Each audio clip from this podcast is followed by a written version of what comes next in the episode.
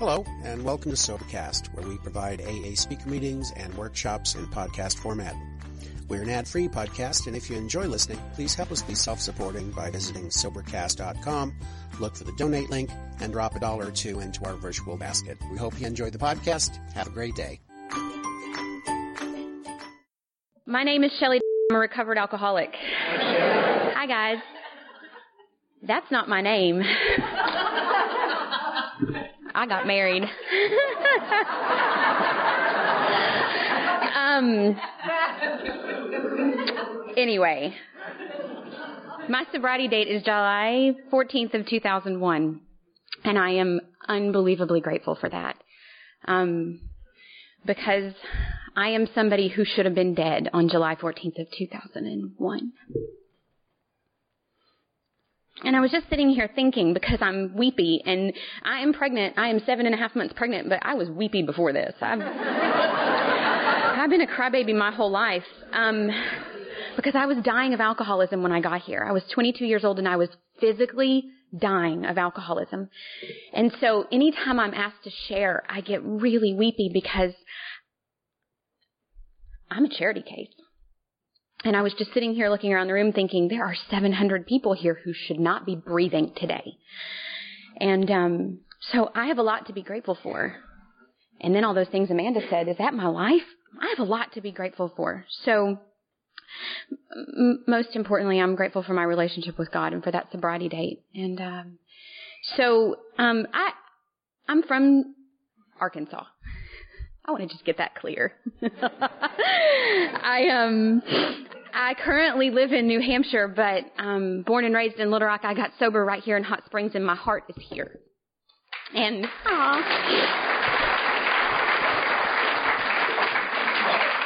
my heart is here, and so is my mommy. um, so I was really, really, really excited when Pete called and asked me if I would come home and do this. Um, I was like, hell yes. August, here we come. Um, so this is actually my first old granddad convention ever. I uh, I moved to New Hampshire over four years ago, which was the first year that it came back to Hot Springs, and um, so I've never been here for it. So I'm really grateful. I'm very, very, very grateful to be here. Um, I had a moment this morning where I panicked and I thought, crap, I haven't figured out what my story is. I have like 60 seconds to figure out what my story is because that's my human reaction to fear. I have to figure this out. I have to get my hand in it and I have to manage it and I have to figure out what I'm going to do with it. And I'm really grateful for the thought that comes behind that, which is um, I have a relationship with God today that saved my life from a deadly disease, and that's my story. And um, I'm hopefully going to fill the next few minutes telling y'all some details about that story, but that's the punchline. That's the moral. Um, I've had a, I've developed a relationship with God through the 12 steps of Alcoholics Anonymous, and I no longer suffer from the disease of alcoholism. I'm no longer dying of the disease of alcoholism today. Um, I'm a free woman, and um, I hope that a day, not a day goes by that I ever forget that, because I haven't forgotten that yet. And so, you know, I um, I, don't have my big book with me, which throws me completely. My big book fell apart, and I have a dear friend who's a bookbinder, and he took it from me. And as soon as he got in his car and drove away, I was like, oh, oh no. Um, but I, I feel naked without my book because that's my instruction manual. And that's what got me from where I was on July 14th of 2001 to where I am today. This is my instruction manual on how to find God. And, um, everything in this book that I've put into place in my life has worked. Not one suggestion, not one step, not one bit of action has failed me yet. And um, God has never let me down on a single thing. So if you're sitting here today and you're wondering, um, do I belong here? Do I want this?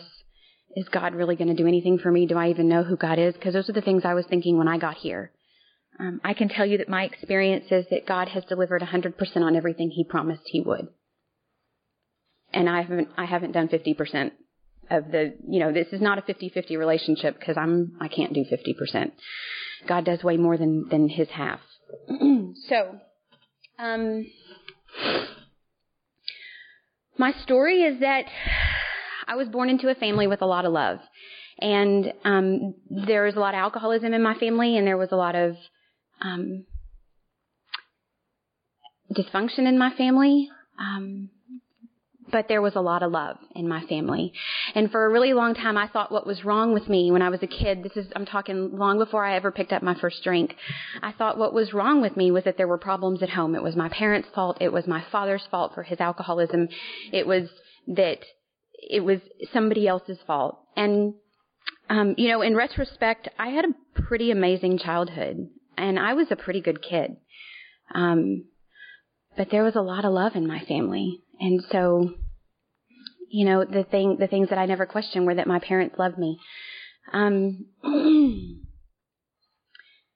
long before I ever picked up my first drink, though, I hated my own guts, and and I don't really have a good reason for that. Um, from as far back as I can remember, the very first thoughts I ever had of Shelley that were the conscious thoughts that I can remember of how I felt about myself were that I wasn't a very good person. I was a bad person. I had bad thoughts and bad intentions and bad motives. And um, if you really knew what was going on in here, then you wouldn't like me. And I just thought I was a bad person. And that's what I saw when I looked in the mirror, and that's what I felt when I breathed in my own skin.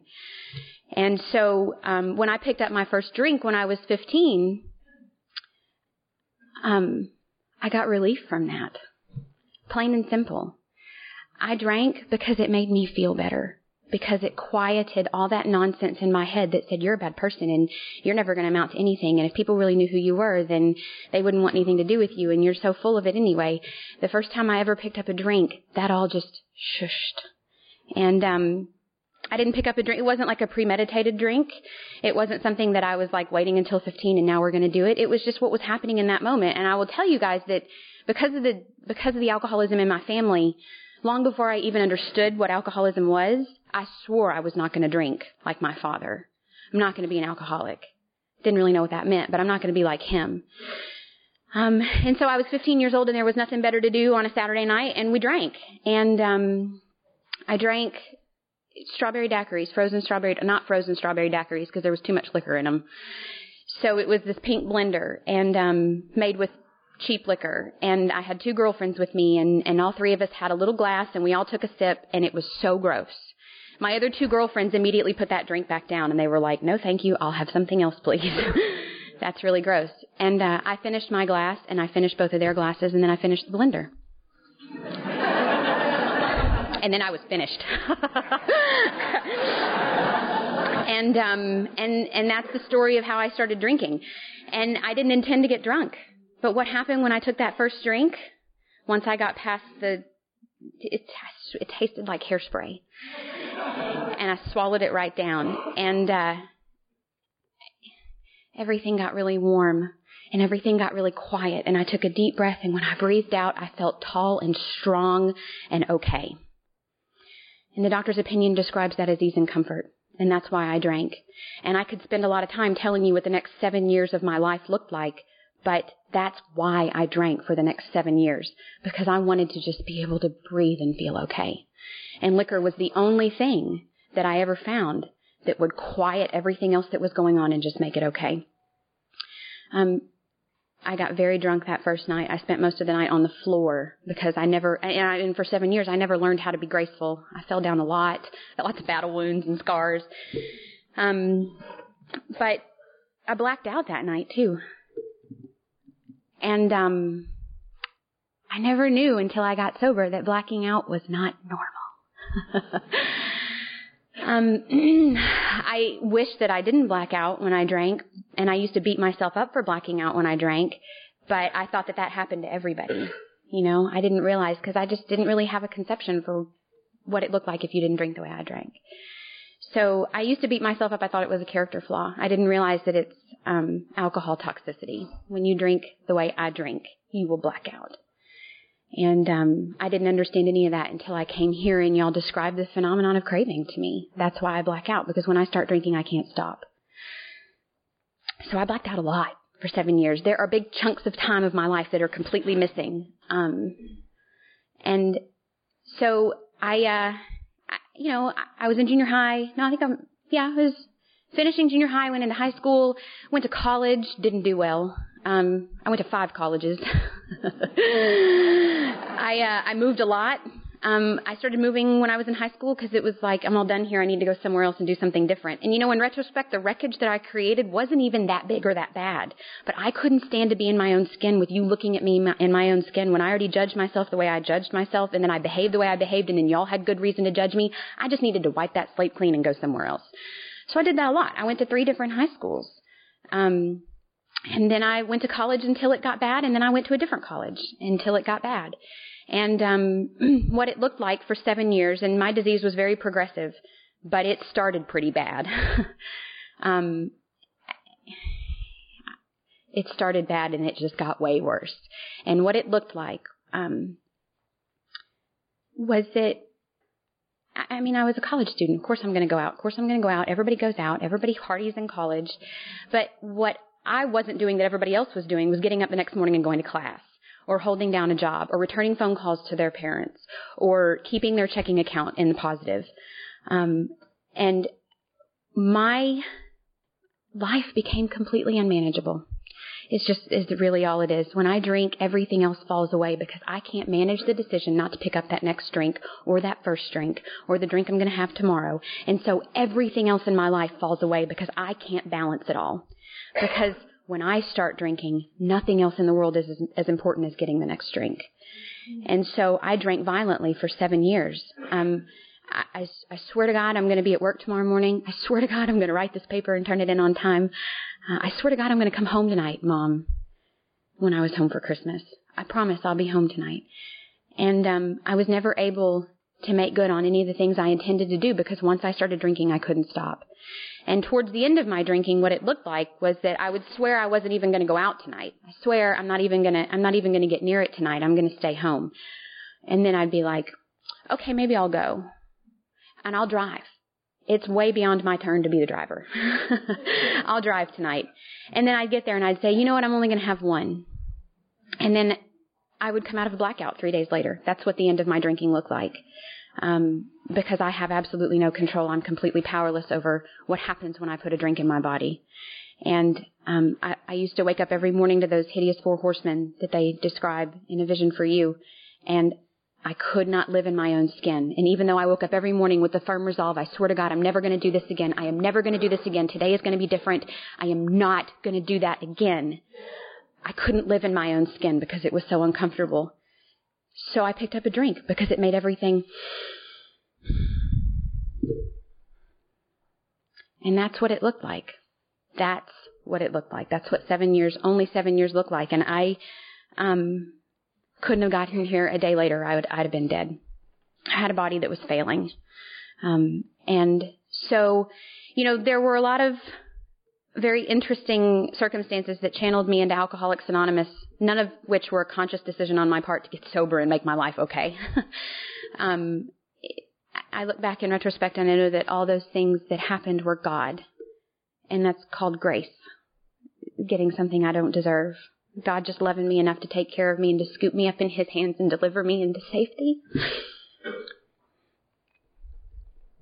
I had a friend that was court ordered to NA I had a boyfriend who was in treatment. I have this I have this really amazing relationship with my grandfather who's been sober for 26 years. And I was telling him about how silly what a silly drunk I was.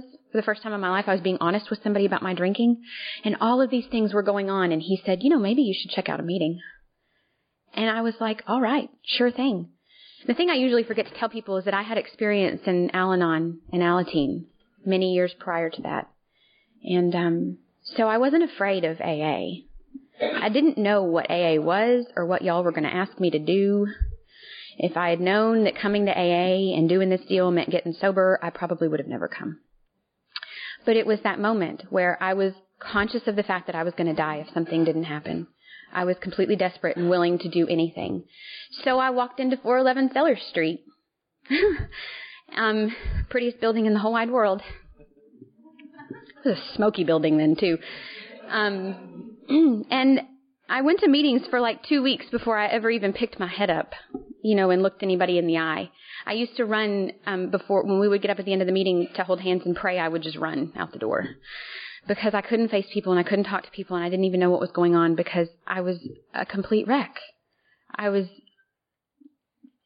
sobering up and it was ugly and it was not comfortable. Um, so, you know, but after a few weeks, I started feeling a lot better. And, um, because that's what meetings do.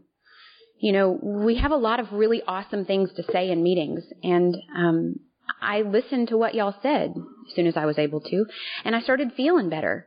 And I eventually um, got a sponsor and did some of the things that she told me to do. I committed to my home group. I got a couple of service positions. I got real involved in the fellowship. It was really awesome. I was in this women's meeting every Friday night for many, many, many years, and I learned how to have healthy and honest relationships with other people. We had girls' night, and it was a lot of fun. And um, I, and and that was what the first year looked like in Alcoholics Anonymous. I got to tell you that I haven't had a drink since the day I came into AA, and I don't know how that happened because I did very little in the first year to earn being sober. Um, but I did all I was capable of doing at that time. I, I'm clear on that today that I did all I could do. You know, um, I was just thinking when we were reading how it works that Step three says we made a decision to put our lives in God's hands and let it be God's way. And um, when I came in to Alcoholics Anonymous in the beginning, I was willing to put my drinking problem in something's hands that were bigger than me, but I was not willing to put the rest of my life in anybody's hands, certainly not God's. So, you know, the solution that I experienced the first year I was sober was a very physical solution. I was very distracted and I was very in love with the fellowship. Um, and I fell in love with Alcoholics Anonymous. And I don't know how I stayed sober, is the truth of the matter. Um, so what happened was when I was a little over a year sober, I got to a jumping off point that I had never been at before. And, um, I, uh, didn't want to drink. I wanted to die. And for the first time in my entire life, I was I was genuinely suicidal, and had I had the means to put my hands on a gun, it'd have been over. And I never got that way when I was drinking. I was never suicidal before I got sober. Um, I didn't get suicidal until I was over a year sober, active in the rooms of Alcoholics Anonymous. And what happened was, I got willing to go to any lengths, and then I met somebody who showed me what that looks like. And um, to this day, that woman is still my sponsor. And thank God for her. And thank God she understood how necessary working a 12 step was for her sobriety and her recovery. Because it was Thanksgiving, it was the day after Thanksgiving. Um, I was in Texas visiting family. She had family in, and she said, Why don't you meet me at 9 a.m. tomorrow morning and we'll get to going? And she spent the entire day after Thanksgiving with me and not with her family, taking me through the 12 steps of this program so that I didn't have to die. And, um, and that's my experience. And, and so what happened that day was that I had a spiritual awakening as a result of the steps. I learned how to have a relationship with God. Um, I took action on a number of things, and when I left her that day, that night, very long day. I uh, I went back home to my family a different person a completely different person. And um, and so we went through the book and we started at the beginning. And um, I understood the disease of alcoholism a little bit. I understood the physical, I understood the mental obsession, and I understood the physical allergy. I understood, I could see that in my drinking. I could see how um, I had every reason in the world not to pick up that drink and not to drink today, and every reason in the world to quit drinking for good and all. Yet I had no power to live by that. And so when I got uncomfortable enough and I needed relief, I picked up a drink. And once I picked up a drink, I had no control over what was going to happen. I had no control over the craving that my body creates. So I had to have more. I understood that stuff. what I didn't really understand was what you do about that stuff. because what I did the first year I was sober was I fixed you and you and you and you and this and I got a steady job and I got a home group and I got a service position and I got a group girlfriends and um I hung out with my family some and I went to work on time and I think I even went to the doctor a few times and like took care of my body and paid my bills on time and I did all those things. Oh, I got a boyfriend. I had one when I got here. I kept him. I tried to fix him. Um, I threw a lot of energy into making it okay out there because somewhere along the way I thought I picked up this idea that what's unmanageable is out there. So I spent 15 months managing out there and that got me a desire to die. So it was, it was, there was a lot less wreckage at 15 months, but I didn't feel any better. Um, so I understand today that the unmanageability is in here. What happens out there isn't unmanageable. What happens out there is wreckage as a result of the unmanageability that's in here. Because if I can't manage the decision not to pick up the first drink, whatever's going on out there doesn't stand a chance. So my sponsor explained to me that I have no control over the physical problem. I got that. That my problem, the problem that needed to be addressed was the mental problem. The doctor's opinion described, um, the doctor's opinion says that I need to have an entire psychic change. And we had to look up a lot of words in the dictionary because Bill and Dr. Silkworth and everybody else wrote words that I just, when I think of psychic, I don't think of of my mind. I think of psychic readings. So I didn't really know what a psychic change was. So we, you know, we look up words and I still do that even today. We do that in my home group. We look up a word every time we get to it. And I've been studying the book for a long time and I still have to look up words because my mind can make a mess out of anything. So, an entire psychic change, an entire change of the mind. She said that's where your business needs to be. But your problem is that you don't have the power to do that. So, we started talking about God. And what I learned was that um, I was open to the idea of God because I had to be, because I didn't want to die of alcoholism. But I was only open to the idea of God to the extent that He could handle my drink problem. I didn't trust that God could handle the rest of my life to my satisfaction. So I managed the rest of my life and I let God solve the drink problem. Um, and that didn't work out well. And I learned that, you know, what she said and what it says in the book is that these steps are going to fit us for a relationship with God. And that relationship with God will solve all my problems. Not just my drink problem, but all of my problems. All is a big word. That's a hundred percent. Every last one of my problems is God's to solve. All of them. Took me a long time to get that.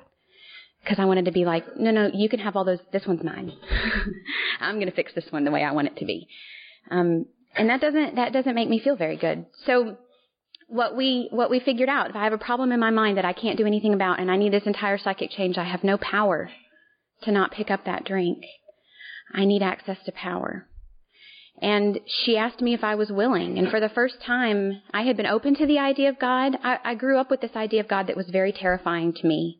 And I don't, I don't really know where I learned that except out there somewhere because my parents didn't teach me that and I don't think they said that in my church, but somewhere along the lines, I picked up this idea that God was punishing and that I should be afraid and that God had plans for my life that I may or may not like, but that's the way it was going to be.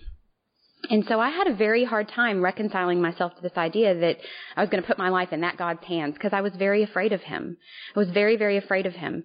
And, you know, when Dara and I were sitting there that day doing the work, she said, Are you willing to believe there's a God? And I said, I believe there's a God. Ugh, that's about all I got. um, and she said, We've got to put your life in God's hands. And if you can't put your life in your God's hands, if you don't have an idea of God that works for you, if you can't trust your God with your life, then you need to redefine God. And so until you know how to redefine God, pray to my God. Because my God is loving my God is fun. My God takes care of me. And I'm looking at this woman who at the time was like 15 years sober ish. And she, or something, maybe not.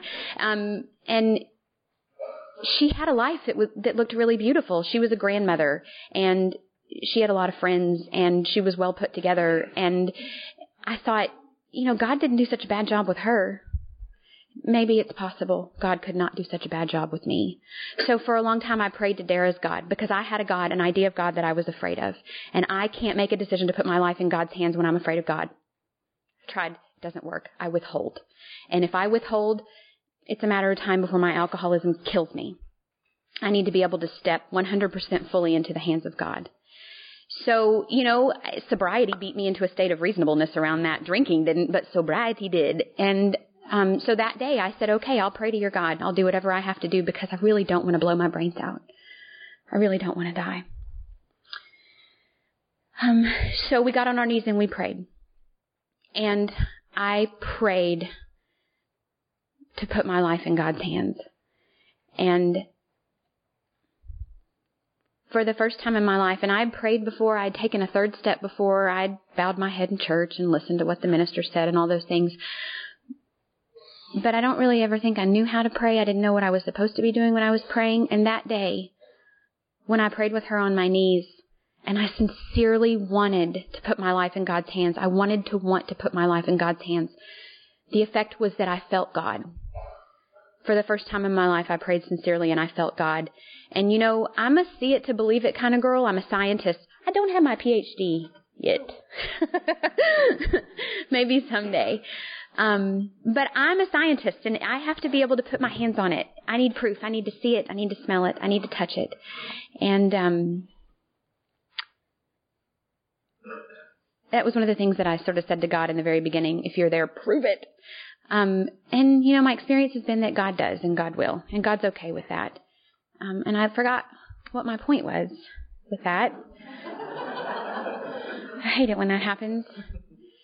So, um, oh, I felt God. Yeah. that was my point. Because the book promises me that my minimal conception is enough to affect a relationship, affect a contact with, and start a relationship with God. And when I was on my knees and I was sincere and I wanted God, I believe God said, okay, baby, right here. Can you feel me? I'm right here.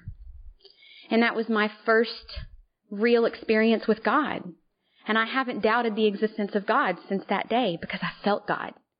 Couldn't see God, but I could feel God. So um, you know, I got up off my knees and I uh, I started my inventory.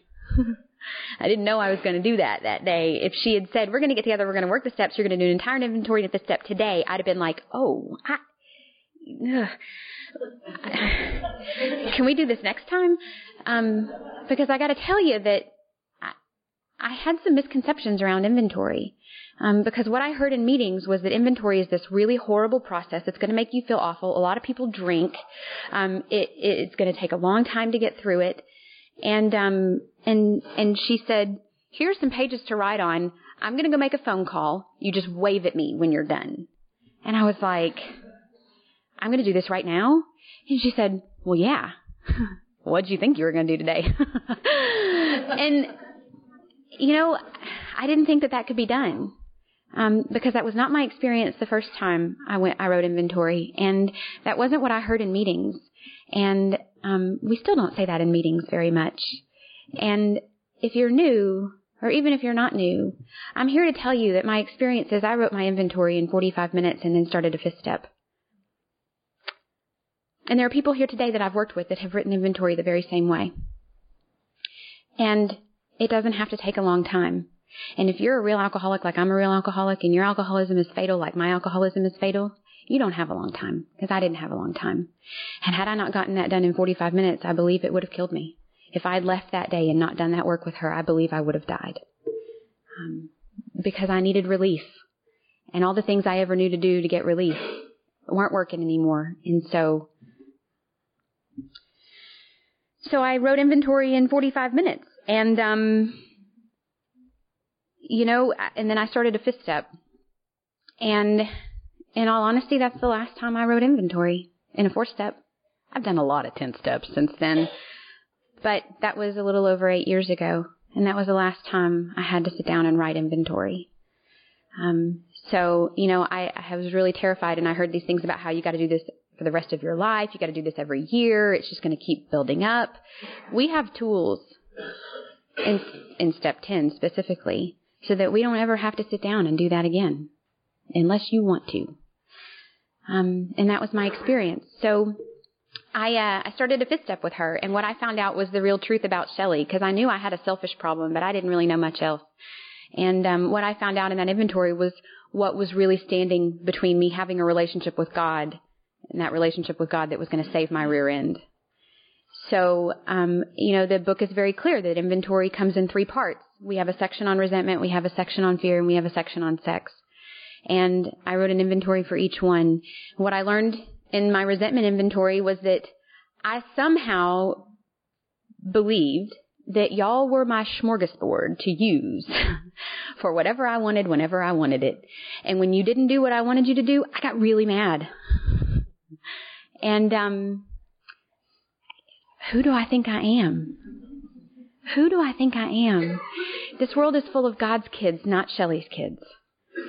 And, you know, I know today that anytime I'm resentful, it's generally because things are not going my way. And the problem isn't that things aren't going my way, it's that I think I have a way that they should go. Um, so, you know, what I learned in that inventory was that I use you. I use you. You know, we've talked about the instincts. Bill says in, in the book that we look at where our self-esteem, our pocketbooks, our ambitions, our security, including sex, were hurt, threatened, injured, or interfered with.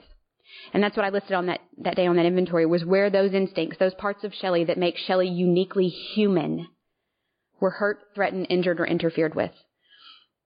So when my instincts are hurt, threatened, injured, or interfered with, I get mad, rightfully so. Um, but the problem isn't, you know, the solution to that isn't for me to manage the world better or to get you to do what I want you to do better or be a better manipulator. The problem is that I go to people to meet my needs. Smorgasbord, buffet style. Um, and what I learned there is that God is all I need to have my needs met. God is my source. God is my creator. God made me with those human needs to only come from Him. And anytime I look outside of God into you guys, it doesn't work. So of course I'm, of course I'm burned up because I'm a, I'm running around like a crazy woman without my needs met. I'm incomplete. I'm not okay. And that's the gist of resentments. That's the gist of, of me using you. And that's not going to work anymore. I can't, I couldn't do that anymore. Um, so, you know, when we got to the fear inventory, I learned that fears come from not trusting God. And all of my fears that day, I had two fears because I could basically, like any little fear I had, basically fell under one of two major fears. I have since learned that I have hundreds and hundreds and hundreds of fears, and they come out all over the place. Um, and, and the solution, the explanation for those fears today is just as simple as it was that day. Fears come from me running the show. Fears come from me not trusting God. Fears are created when I'm in charge. What happens is I fall short. I, you know, my fears are pretty valid. I, I think the two fears I had on my inventory that day were that I um a fear of rejection and a fear of failure. And um, the truth is, when Shelley's running the show, rejection happens. I run people off because I'm a lot. I'm way, way high maintenance. um, I have lots of friends to this day that don't want anything to do with me because I was so exhausting when I was out there because it was all about me. I sucked the air from people around me. Um, so rejection occurred. Yeah, I create these things. I'm not just afraid of them happening, I manifest them. Um, you know, I was afraid of failure, and the truth was, when I drank, or even when I didn't drink, when I tried not to drink, I was never able to do very much because I didn't have much power to do anything. I couldn't make it to work. I couldn't complete projects at school. I couldn't show up for class. As a matter of fact, there was an entire semester where I registered and never set foot on campus. That that that was like my best effort, honest to God. Um, relationships are broken. I mean, I went through boyfriends like one after another, used them up until they couldn't take it anymore, and then they ran away. I actually got to a place with my family where they said, "We love you, but you just can't come back anymore." Um, I failed at everything I ever tried to do because the bottom line is I'm powerless. So when Shelley's running the show and Shelley's in charge and I'm functioning on my best ideas and my best thoughts and my best amount of power, I fail. I fail. My experience has been that when I put my life in God's hands, those things don't happen. They're unfounded fears.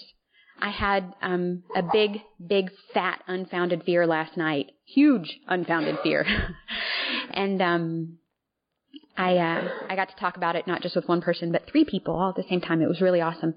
And um, I woke up this morning because I had to pray about it a lot. I was terrified about this thing that, that came up. I woke up this morning and I thought, not for one moment in the last nine years do I have any experience that will lead me to believe that God is going to fail me. God has never let me down, not one second, not for one moment. And my fears are completely unfounded. As long as I keep my life in God's hands, everything is okay, no matter what it is. Now, my definition of okay and God's definition of okay might be a little different. But whatever it is, and they frequently are, but whatever it is, it's okay. When I start running the show, not only should I be scared, but y'all should be scared. We should all be very scared.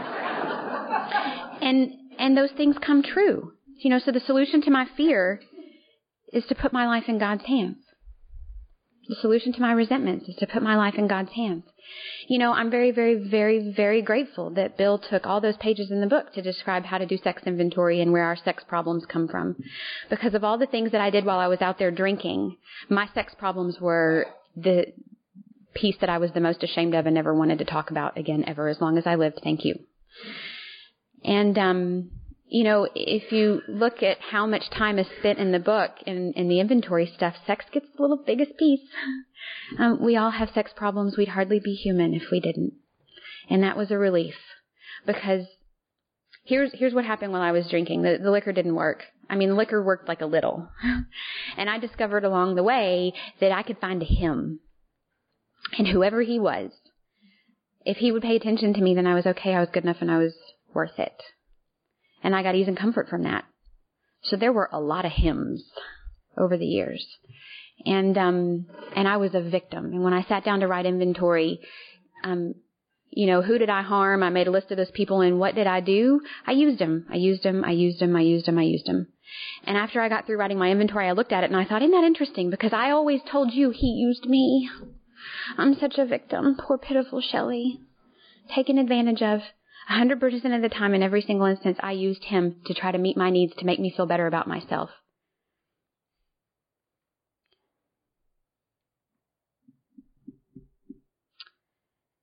What's beautiful about what it says in the book around sex is that we ask God to mold our ideals.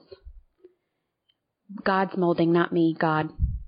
And then we ask Him to help us live up to them. Not only do I have to develop the right ideas around sex, I can go to God for that. God's going to develop those ideas. Then God's going to show me how to live that way. It's actually that simple. And my behavior in relationships has been profoundly different since I did that inventory because once I saw on paper what I had done to God's kids, it wasn't until I finished my sex inventory that day that I actually got a willingness to not be that person anymore. You know, I, I got through that and I looked at that and I thought, whatever I have to do to not be her, I will do and it was there was just as much the ill feeling I had about doing that to other people was bad, but the ill feeling I had about doing that to myself. I am God's. And it's not okay for me to treat me that way any more than it's okay for me to treat y'all that way. So, and that, that those my ideals around sex today did not come from within me. Um, my conscience about that has definitely come from God. And I'm very grateful for that. It promises that if we ask God for help, He will give it to us. Um, and so I asked God for help, and He gave it to me around that stuff. Um, so we did our fifth step, and then we got back on our knees and we prayed. And what we prayed in, in step seven is so beautiful we went back, you know, in step three, we started with, okay, God, you can have this little piece of me, because this is all I know. You can have this little piece of me, and, and, and now we're going to do inventory, and we're going to find out what else is really going on here. But I was willing to put this little piece of me in God's hands. And on the other side of inventory, after learning all the truth about Shelley and what was really going on and the exact nature of my wrongs and how I'm completely selfish because I use you to meet my needs and I'm completely dishonest because I believe it's going to work. I believe that you can meet my needs. You know, the lie there is that is that anybody could meet my needs, and the truth there is that only God can meet my needs. I'm inconsiderate because I don't think about you, I don't consider you, I'm just using you to get what I need. All based on the fear that if I don't get what I need, I'm not going to be okay. So, when we came back in step six and seven, we got back on our knees, I had a much better idea of what I needed to put in God's hands. It wasn't just this little piece of me. I needed to put all of me in God's hands. I needed to put all of that stuff that I saw in inventory. And I understood what that meant to put the garbage in God's hands, to give God the bad stuff. But what the prayer says is that you can have all of me good and bad. Well, I didn't understand completely what good was that day, but I understand today and my willingness around this stuff has, has grown exponentially over the years because as I learn what all of me is, I learn that that's more of me than I got to give to God all of me looks like the wreckage and inventory in my character defects. It also looks like who I think I am and who I think I want to be and my hopes and my dreams and all of my ideas and all of the things I think I want to do with my life and what I think it means to be a daughter and a sister and a wife and a mother all of me is 100% of me. I have to give God all of me. And that's what step seven asks. And my, you know, I, I, when I prayed with Dara that day, I was a little bit willing to, to let God have all of me, whatever I understood that meant that day. And I believed in a very small way when I was praying that maybe God could make me happy. Maybe God could do more than just keep me sober. Maybe God could even make me happy. Um, today I understand completely that God can make me happy. I don't always act that way. Sometimes I fall short of that, but I believe 100% that God can make me happy because He has. Prove it. And God's like, okay, will do. Proving it's on the way. He's got no problem with that. So, in order to put all of me in God's hands, and uh, in order to give God the good and the bad, I have to take action. And the action I take on that is in steps 8 through 12. So when I got up off my knees from praying with her, I made a, I made a list of people I had harmed and we split it into three columns, four columns, um, what I was willing to do now and what I wasn't willing to do now, to different degrees of not willing. And, um, and that, should, yeah. There was one list called never. and, uh, the entire sex inventory went on never. um, because I didn't have relief from the guilt and the shame around that yet. And I was very terrified of facing people. But there was a there was a short list of people I was willing to make amends to now and she told me how to do that. And when I left her that night, I went back to my grandparents' house and I made four amends. That very night, the minute I walked in the door, I made four amends. No, I think I spent an hour alone first. Then I made four amends. Um, I have to take action now. And uh you know, that's what the the book uses words like launched. Now we launched on a course of vigorous action. That's not all. There's action and more action. You know, um, when I read, if you go back and read Bill's story and you put a little history to it, you look at the amount of time it took Bill Wilson to do what is now the 12 steps. It was a matter of days.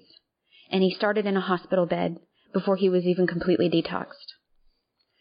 And I need the freedom from alcoholism that Bill Wilson describes in this book, so I'm going to do the work the way Bill Wilson did it um, because my experience doing the work a different way was that I got a desire to die.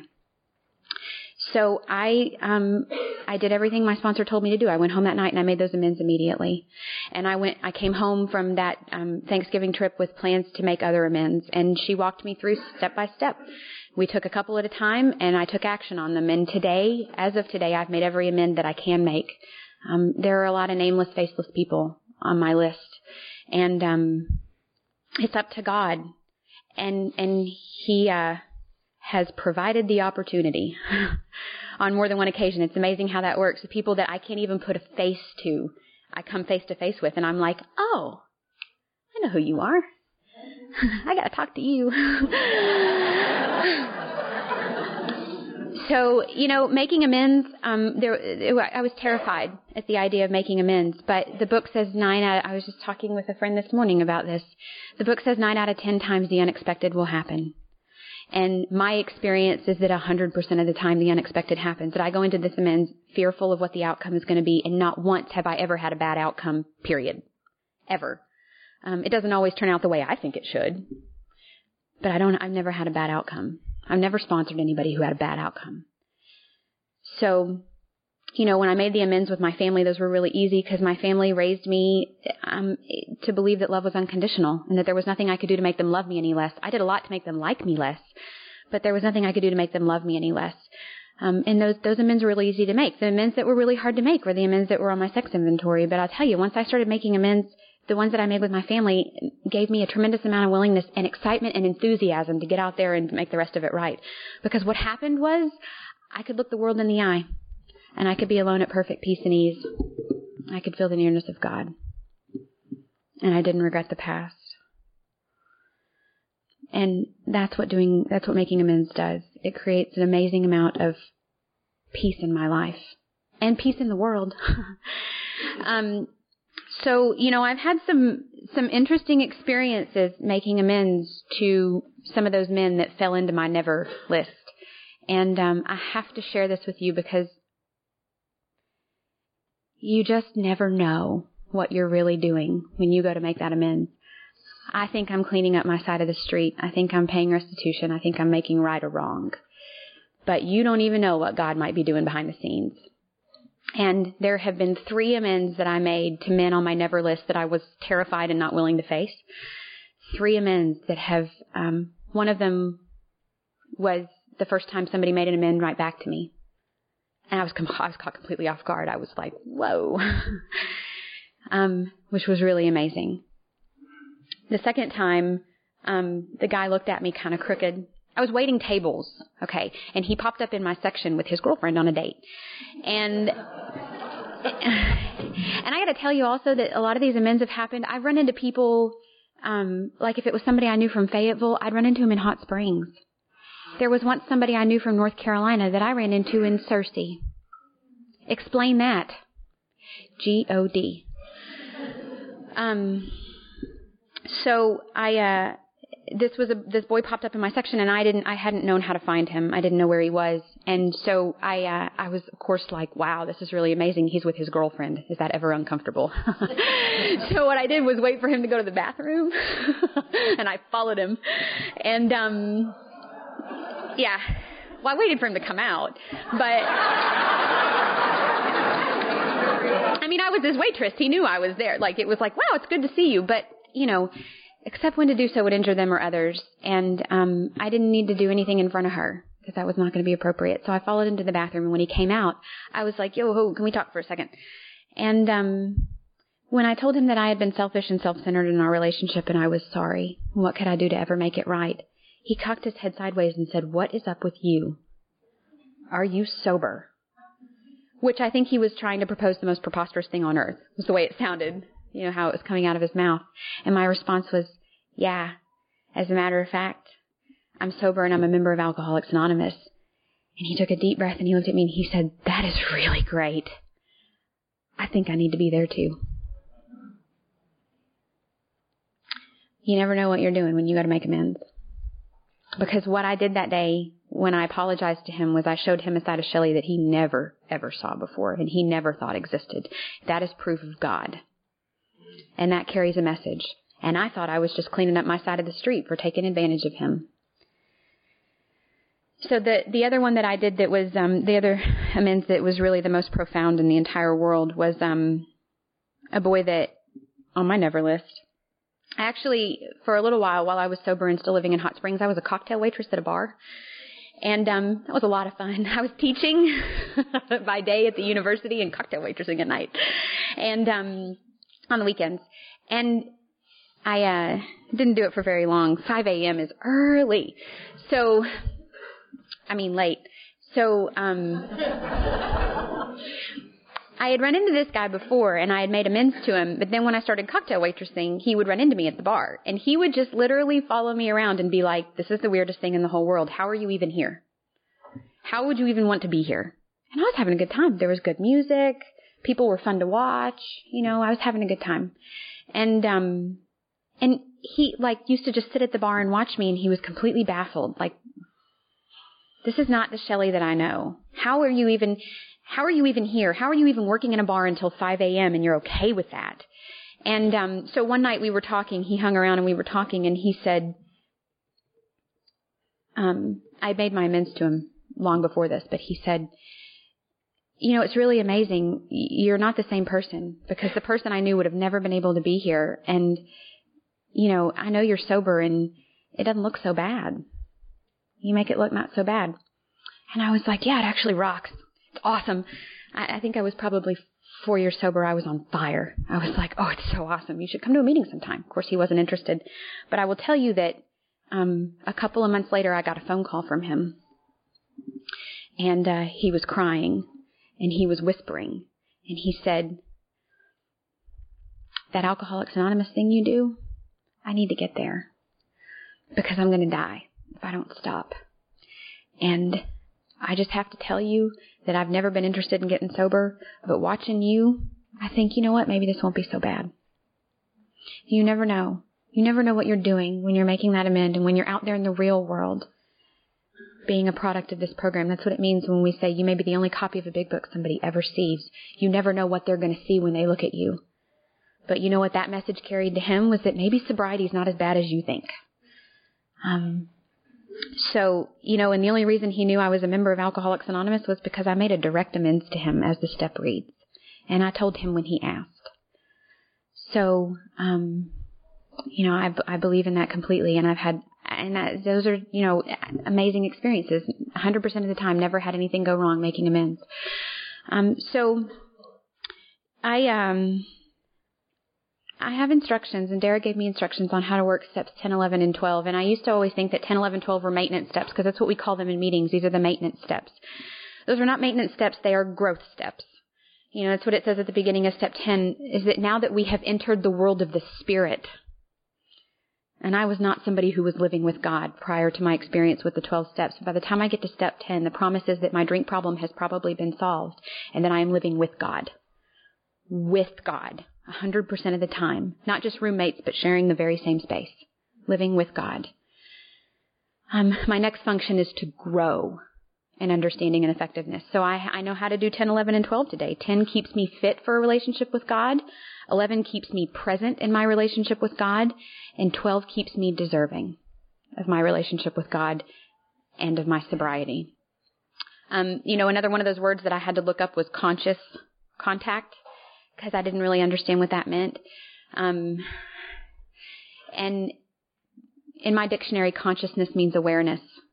You know, step seven is practice. Step eleven is practicing awareness of God in my life. And um, I learned how to grow in my relationship with God and my communication with God from the pages that are in the book on step 11. Um, it, the most simple and beautiful words are written there for how to relate to God and how to talk to God. And I, it's like, it's like God for dummies because I didn't know how to pray. You know, I didn't know how to pray. I didn't know what to say to God. Um, I didn't know what meditation was supposed to be, and I learned what how to what to say to God in those pages. And today, um, I still haven't found any prayers or any instructions that start my day any better than those pages. Um, and there are a lot of beautiful promises there. But, you know, it's all about practicing my awareness of God. And today I acknowledge that God is in my life. That's very different than where I was nine years ago, where I didn't acknowledge that God even existed. Today, not only do I acknowledge God in my life, but I will tell you with 100% resolve that my relationship with God is the most important thing I have. It is the central fact of my life today that everything else about me revol- revolves around that relationship with God. And everything about me depends on that relationship with God. God is my source. 100% of the time. So, you know, the 12th step is a very, very, very, very beautiful step. I am, I have gotten some beautiful things in my life and beautiful relationships in my life from working with other women. Um, I swear every time I take a woman through the work, I have a bigger experience than she does. You know, and 12 step work is not optional. Step 12 is a step. It takes all 12 steps. 12 I have to do. 12 is one on one with other women. And, um, Service work is a whole different ball game. But 12 step work is one on one with another alcoholic. And there's an entire chapter that describes exactly how to do that. And I have watched other women be pulled back from the gates of death in a very short period of time doing the work. Um, so, you know, and if you've worked the steps and you've had a spiritual awakening and you're not working with people, Shame on you. I don't get to stay sober if I'm not working step 12. Period. Um, and every time there's something going on in my life, you know, basically every time the crap hits the fan, there's a new girl and she appears from somewhere. You know, when I moved to New Hampshire a little over four years ago, I um moved and then regretted it immediately. Got there and was like, "What have I done? this is a very different place. This is a different planet." And um, and of course, I didn't go to meetings at first. I just unpacked my apartment and, you know, got to my school and did that kind of stuff. And um, called my sponsor, and she answered the phone, and I couldn't even speak. I was just hysterical. And she was like, "You really should go to a meeting." So I went to a meeting. Well, she was like, "Are you okay?" I was like, "No." She said, "Have you been to a meeting?" I was like, "No." so simple. So I went to a meeting that that next morning, and um, I found a girl that looked relatively young because I'm a product of young people's. And um, I found a young girl, and I cornered her, and I said, "I need a friend. You're going to be my friend. Can we go out for coffee, please?" And and she said, "Yeah, we can do that." There's a meeting at two o'clock. Before we go out for coffee, you should go to the meeting. so I, I went to my second meeting of the day, second of what would be three meetings that day, and um, my solution to my problem was sitting on the doorstep, seven days dry. And I thought it was about me. And you know what? 100% of the time, my solution is about you guys. It's about getting out there and helping somebody else. And um, she was seven days dry, and she thought I was new, and I thought she'd been around for a long time. It was a very interesting conversation at first, and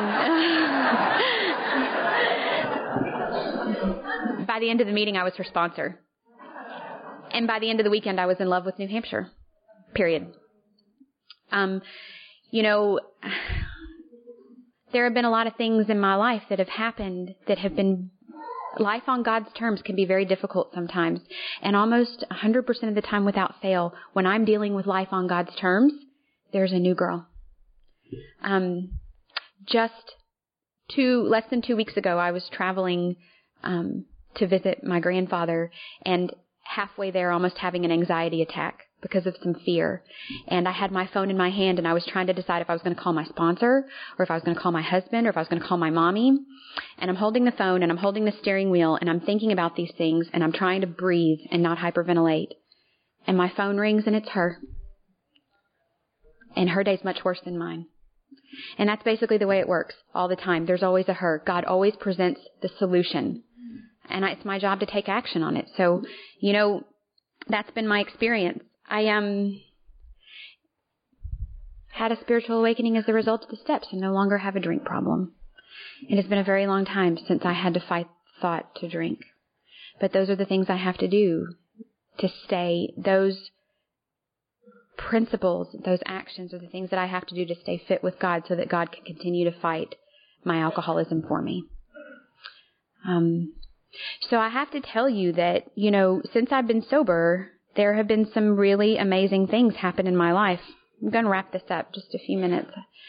Um, so stay with me. I uh, was a woman who couldn't complete a thing, lacked the power to complete anything, lacked the power to stay present in a relationship, lacked the power to be unselfish in relationships. And what has happened since I've been sober is that God has arranged miraculous things out there, and He has repaired relationships that I was certain were dead. He has completed things in my life that I never thought I deserved. Um, and He has given me more than I ever thought I wanted. And you hear that all the time in meetings, like, oh, life beyond my wildest dreams. Well, that's just the way it is. That's it. That's true. That's the best way to describe it. I um, my mom is here today, and my mom is my best friend in the whole world. But when I got sober, my mom and I couldn't even be in the same room together. And um and it was it was a mutual feeling, I think. And um today my mother is recovering in Al-Anon. And not only is she my mom and my best friend, but she's a spiritual sister. And I can call her and do 10 steps with her, and I can tell her about what's really going on in my life. And it's amazing how God has shown me how to be the daughter He wanted me to be. It's a little different than the daughter I thought I wanted to be. God's ideas about that are much better than my own. My my sister is my best friend and she's half of me and before I got sober she looked at me one day and said sometimes I just wish you'd die so it wouldn't hurt so much. And today my sister and I can't almost go a day or two without speaking because she's my best friend. and God has shown me how to repair that relationship. And the principles of the program have shown her that didn't have to be the way it was. I caused that I caused that sweet girl a lot of hurt. Um, you know, and that's sort of the way it is with all the relationships in my family. There isn't really isn't anybody in my family that I don't have an unbelievable relationship with today. Um, I have relationships with my friends that are just I never knew where I fit in. I never knew who I belonged with. I always just was really busy being whatever I thought you wanted me to be so that you would like me so that I would feel okay about myself or covering up who I really was so that I could look a little more like you so you'd like me so I'd feel okay about myself. And today I'm 100% cool being who I am, whatever that looks like. And I'm comfortable in that in my relationships with you. And I have friends that, so I'm home right now, and some of my best girlfriends here threw a baby shower for me a few weeks ago, and we were all sitting around talking, and we've grown up in sobriety together. And I moved away four years ago, and here we all are, just four years, four years more sober than we were when I left. Still friends, still in contact. That's God showing me how to be a friend, showing me how to be who I am, and and how to maintain those relationships and it's beautiful and it's amazing and I want to grow old with these girls and I believe that I can because God shows me how to be the friend God wants me to be. Um I moved to New Hampshire to go to college. Before I did that I graduated from college here in Arkadelphia which was amazing cuz I went to five colleges. A couple of those I flunked out of. And uh the year before I moved to New Hampshire, I got a bachelor's degree and cried the whole way across the stage. It was like, and there are people here today that were at my graduation. Y'all came. It was a beautiful day. It was a day that was proof that God could do anything in my life. He could even be an organic chemist. Um, because that was what happened at my final exam. I took God and I said, I got a problem. It's organic chemistry and it's your deal. and God passed us by the hair on my chin. And uh, every time I look at my degree, I think that's proof of God because my best my best behavior in school was to flunk out. I register for classes I don't show up for. And so why I moved to New Hampshire was to go back to graduate school, which was something I never thought I wanted to do. And um and I moved to New Hampshire and um and I love being a student by the way and I'm kind of good at it cuz y'all taught me how to be responsible, how to show up and how to complete things. God taught me that, and y'all taught me that here and in service. Oh, good Lord, in service. Um, I, I went to graduate school, and what I learned was that um, I didn't like what I was studying very much. I spent a lot of money and a lot of time in a subject that just doesn't interest me anymore. um, but it was an amazing experience, and I wouldn't take it back. And I'm completely comfortable admitting that today that I went to school for something I don't want to do. That's okay. It was the journey. It's not about where I'm getting. I learned a lot about myself and a lot about God in that laboratory. Um, but what happened when I moved there was I met a boy. And uh, I, I wasn't interested in meeting a boy. We actually the first conversation we had because we were really attracted like magnets to each other, and um, and and we had a lot to talk about and he was a lot of fun to hang out with. And the first time we were hanging out with a whole bunch of people and the first time we were alone I was like just so you know I moved here to go to school. And he was like just so you know I'm not interested in a relationship. I just got out of one not doing it. And by the end of the week we were dating. Um I'm very clear today that my move to New Hampshire was not about college. It was about him. Last year we got married and that was something I thought I never deserved. And if you look at my inventory, I was not a woman who, who acted like she deserved that. Um, and I never thought I would be worth it. And I never thought that anybody would ever want to be with me. And, um, our wedding was the happiest day of our lives. And it was beautiful. And I don't have a clue how to be a wife. Um, but, you know, God shows me. Um, God shows us He's one of us too. And um and God shows us how to show up and how to be partners. And that's been really amazing cuz you know I don't know how to do those things. But it's not my job to know how to do those things. That's God's job to show me and God does. My job is to ask for it and be willing and to move my little feet when God says move. So um and now we're going to have a baby. And getting to this place has been very, very difficult. And um, you know, every day today is a day I learn where there's not enough God in my life. Every day today is a day where I learn where I have to give more of me to God and I learn where I'm falling short and where I'm not giving God enough of me, where some old ideas are creeping in. And um I had some old ideas around having a child of my own that obviously didn't work for me. And in the last two years, we've tried very, very, very hard to have this baby. And what happened at the very beginning of this year was that I finally threw up my hands and surrendered and said, okay, God, it can be however you want it to be. And, um, I became willing again, just like I did that day I did the work with my sponsor, just like I have on many occasions, to let it be God's way, whatever that was going to look like. And, um, and then I got pregnant. And he's very healthy and very big. And I'm very grateful. And every time I put my hands on my belly, I think this is proof that God knows how to make me happy and that God can handle my life and that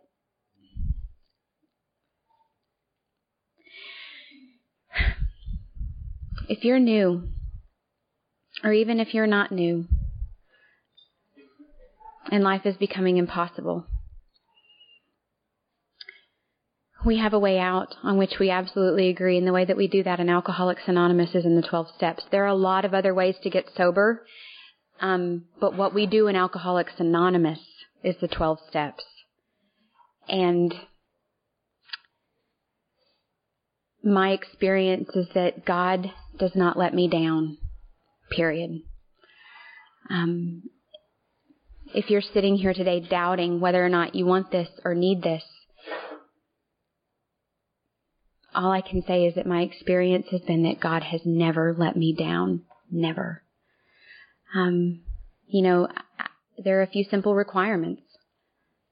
But, so, um, that's my story.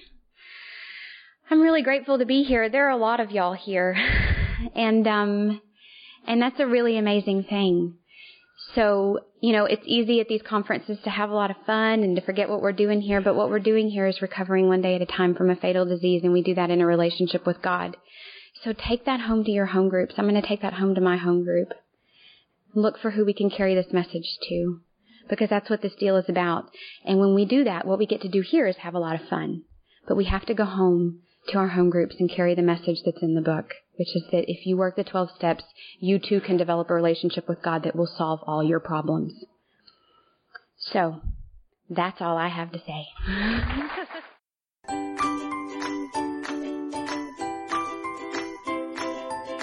Thanks for listening. I hope you enjoyed the podcast. Sobercast is ad free, and we'd like your help in order to keep it that way. So if you'd like to help us be self supporting by pledging a dollar to a month, visit Sobercast.com and look for the donate links. Thank you very much.